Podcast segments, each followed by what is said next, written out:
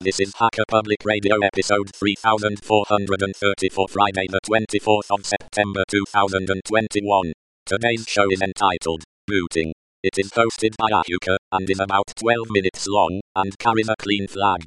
The summary is we look in detail at how early PC booted. This episode of HPR is brought to you by archive.org. Support universal access to all knowledge by heading over to archive.org forward slash donate.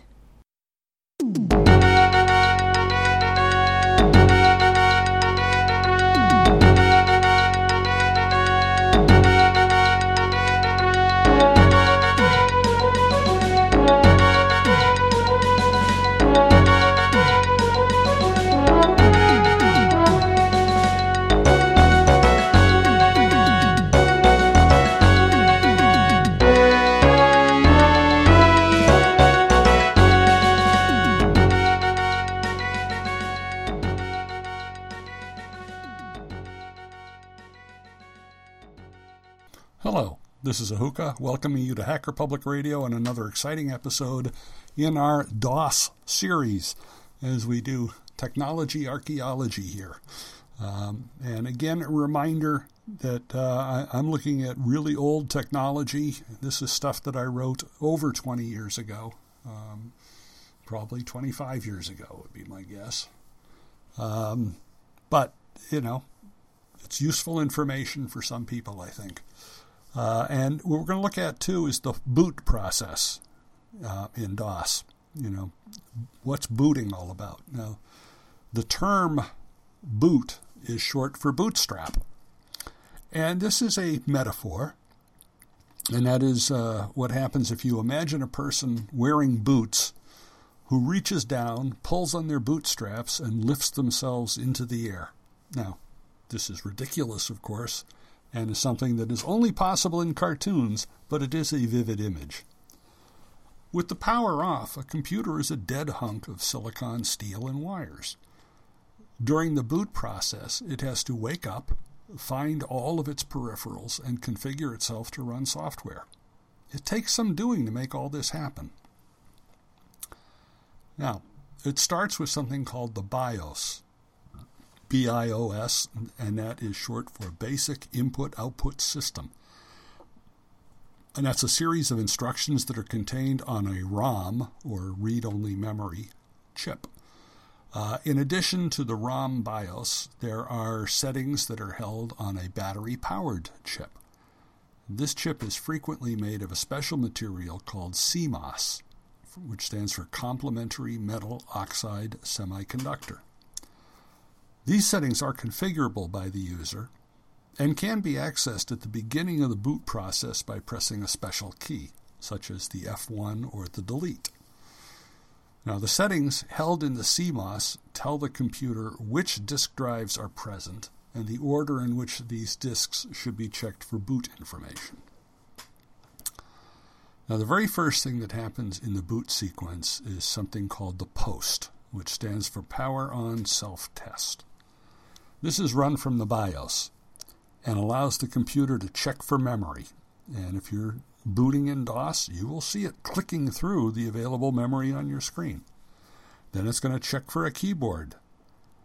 Uh, one of the things I love, the error message is, you know, no keyboard present, press F1 to continue. And it's like, if there's no keyboard, how do I press F1? Yeah, well, you know, it is what it is. Um, and it's going to check for disk drives and all of that. Now, if it does not find those things, it gives an error, sometimes on the screen, sometimes by emitting a series of beeps through the PC's built in speaker. Um, because, yeah, PCs all came with built in speakers for this. And there were beep codes. Every BIOS had its own beep codes, and you had to get the documentation and look that up to see, you know, what is two longs and a short here. that particular code means something. Uh, on now on the screen, you may see errors like keyboard failure, failure accessing floppy disk, stuff like that. Now, assuming that the keyboard is working the memory is there and it can find the proper disk drive, the BIOS then looks to the appropriate disk for further instructions. Now, that disk might be a floppy disk or a hard disk drive. The very earliest um, IBM computers and the compatibles, uh, it was floppy disks. Uh, hard disks were extremely expensive. I, I, remember spending hundreds and hundreds of dollars to get a 20 megabyte hard drive and thought, boy, I'll never need more storage than this ever. yeah, we're so cute when we're young. Um, so, anyway, the the uh, the master boot record is going to tell you uh, where to go for the next step, whether it's a floppy or a hard disk. Um, now, if the master boot record is found, the boot process goes forward. If it's not found or is damaged in some way, you may receive an error that says the disk is not bootable or is not a system disk. Now, everything said up to this point is generally true of the boot process for all Intel based PCs, regardless of the operating system. Now, from this point on, the details will be given for DOS. Now, some of these steps you might find are retained in Windows, but that's not our concern here. When DOS was first used by IBM for its personal computers, the operating system was called PC DOS, and IBM gave certain names to the files that made them sound IBM specific. But as soon as clone makers like Compaq and Dell started making IBM compatible clone computers, Microsoft released a clone version called MS DOS and renamed some of those files. Now, MS DOS is much more widely used than PC DOS, and MS DOS names are most common. Now, for DOS systems, the master boot record, the MBR, will point the computer to two hidden startup files. The first of these files is io.sys in MS DOS. For IBM computers, it's called ibmbio.com. Now, this must be the very first file physically on your boot disk or your disk will not boot. The second file in DOS systems is called msdos.sys, or for IBM computers, ibmdos.com. This must be the second file physically on the boot disk, or it will not boot. Uh, this is why you cannot create a boot disk by simply copying these files to a blank floppy disk. They would be on the disk, but they would not be in the proper position for the boot process to find them. To create a system disk, you need to use a particular command that tells the computer to place these files in the precise position needed for booting to occur. Now, io.sys, or ibmbio.com, contains the interface between MS-DOS, or PC-DOS, and the I.O. subsystem. This allows the operating system to communicate with the basic peripherals and perform input and output tasks. Now, MS-DOS.sys, or IBMDOS.com, is the kernel of the operating system. It operates, it interacts with the hardware, and helps process the various DOS functions. Now, both IOSys and MS-DOSsys are hidden files, which means that ordinarily you would not be aware of them, and they would not appear in a directory listing. This is to protect the OS from someone mistakenly deleting these key files and rendering the computer unable to boot. The third file to be loaded is config.sys. As the name implies, this file contains information that helps to configure your system. This is where you would install devices and drivers, for instance. In DOS, it is common to have your mouse, sound card, and CD ROM drive installed here, as well as certain memory management and other functions. If there is no config sys file present, a default version contained within ms-dos.sys is loaded instead. Now, the fourth file to be loaded, which is automatically added to the disk when you make a system disk, is command.com. Uh, this file does not need to be in any particular physical location on the disk, but it does need to be in the root directory. This file is a command interpreter, which means it can interpret the commands you issue. Every OS has some kind of command interpreter. They may use different names. In Unix and Linux, for instance, the command interpreter is generally called a shell. Now, command.com interprets all of the internal commands, and we'll discuss what these are later. But for the moment, think of them as the most common commands that DOS uses. Now, the fifth and last file to be loaded is autoexecbat.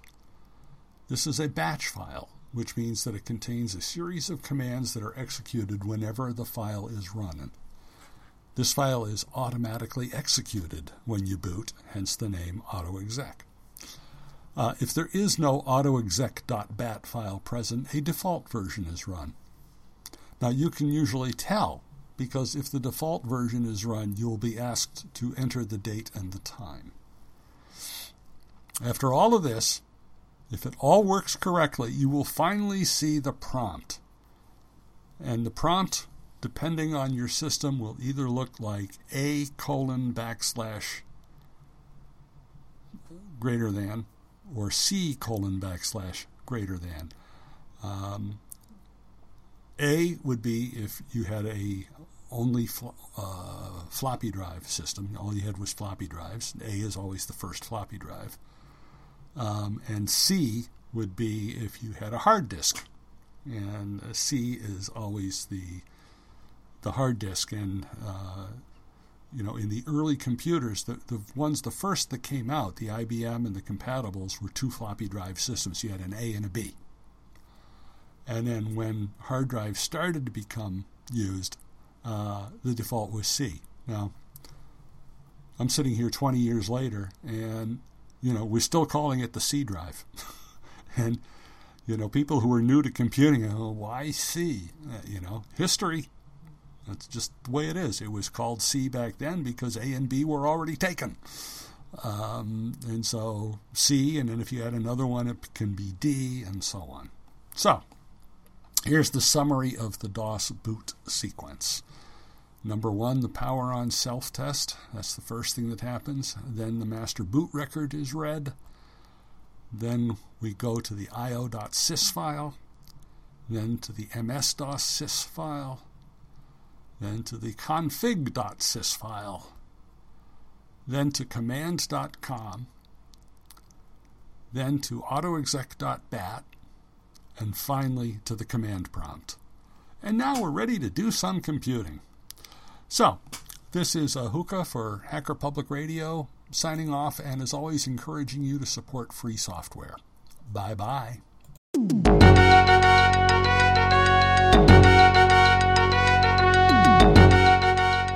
You've been listening to Hacker Public Radio at hackerpublicradio.org. We are a community podcast network that releases shows every weekday, Monday through Friday. Today's show, like all our shows, was contributed by an HPR listener like yourself. If you ever thought of recording a podcast, then click on our contribute link to find out how easy it really is. Hacker Public Radio was founded by the Digital Dog Pound and the Infonomicon Computer Club and is part of the binary revolution at binrev.com. If you have comments on today's show, please email the host directly, leave a comment on the website, or record a follow up episode yourself. Unless otherwise stated, today's show is released under a Creative Commons Attribution Share Alike 3.0 license.